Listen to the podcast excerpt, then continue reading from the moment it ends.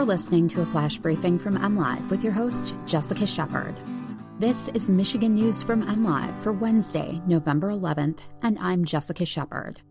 President Trump files a federal lawsuit to delay certification of Michigan election results. John James creates a legal fund with the Republican National Committee after losing his Senate race.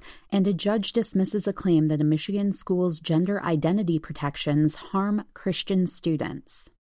President Donald Trump's campaign and seven Michigan Republicans have filed a federal lawsuit seeking to block certification of Michigan's election results, which show Democrat Joe Biden winning the state. Trump lost Michigan by 147,000 votes, according to unofficial results being certified by county boards of canvassers this week. However, campaign spokesperson Tim Murtaugh told reporters Tuesday this election is not over and announced a new legal challenge in U.S. District Court in the Western District of Michigan. This is the second lawsuit filed by the Trump campaign in Michigan. Many allegations of misconduct are identical to allegations in another lawsuit filed in the Michigan Court of Claims last week, which also sought to prevent the certification of election results. Judge Cynthia Stephens dismissed the Court of Claims lawsuit, determining the campaign did not provide sufficient evidence to prove its claims. Trump's attorneys were looking to appeal. The new lawsuit claims Secretary of State Jocelyn Benson and Wayne County violated Michigan elections law by allegedly denying Republican ballot challengers meaningful opportunity to review election officials in Wayne County handling ballots. Two time U.S. Senate candidate John James has organized a joint legal expense fund with the Republican National Committee less than a week after the Associated Press declared that his opponent, Gary Peters, won re election. James lost by 85,000 votes to Peters, according to unofficial election results being certified by county boards of canvassers this week. The Farmington Hills businessman did not concede defeat and expressed concerns about cheating in the election, but has not provided evidence to substantiate those claims. James registered the fund with the Federal Election Commission on Monday.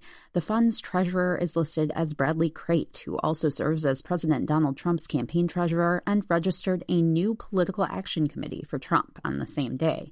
Trump alleged that fraud caused James to lose the U.S. Senate race in a statement posted to Twitter. Peters celebrated his victory over James last week and called his opponent's allegations, quote, sad, pathetic, and nonsense. A judge dismissed a lawsuit against Williamston Community Schools over gender identity provisions of its anti bullying policy. The provisions, adopted three years ago, are intended to protect all students, including gay and transgender students. Several parents challenged the policy in federal court, arguing it would prevent their children from sharing sincerely held Christian beliefs that conflict with the protections. U.S. District Judge Hala Y. Jarbou in Lansing granted the school's motion to dismiss. She said that the plaintiffs have not suffered actual injury or imminent threat under the policy. The policy has not been applied to the plaintiffs' children, the judge said. The Williamston High School Gay Straight Alliance and Stand with Trans, both represented by American Civil Liberties Union attorneys, intervened as defendants in the case. Before we go today, we want to extend our gratitude to all veterans in our state and beyond on this Veterans Day. Thank you. For the latest Michigan news, visit mlive.com and make sure to follow us on Facebook and Twitter. Thanks for listening and have a great day.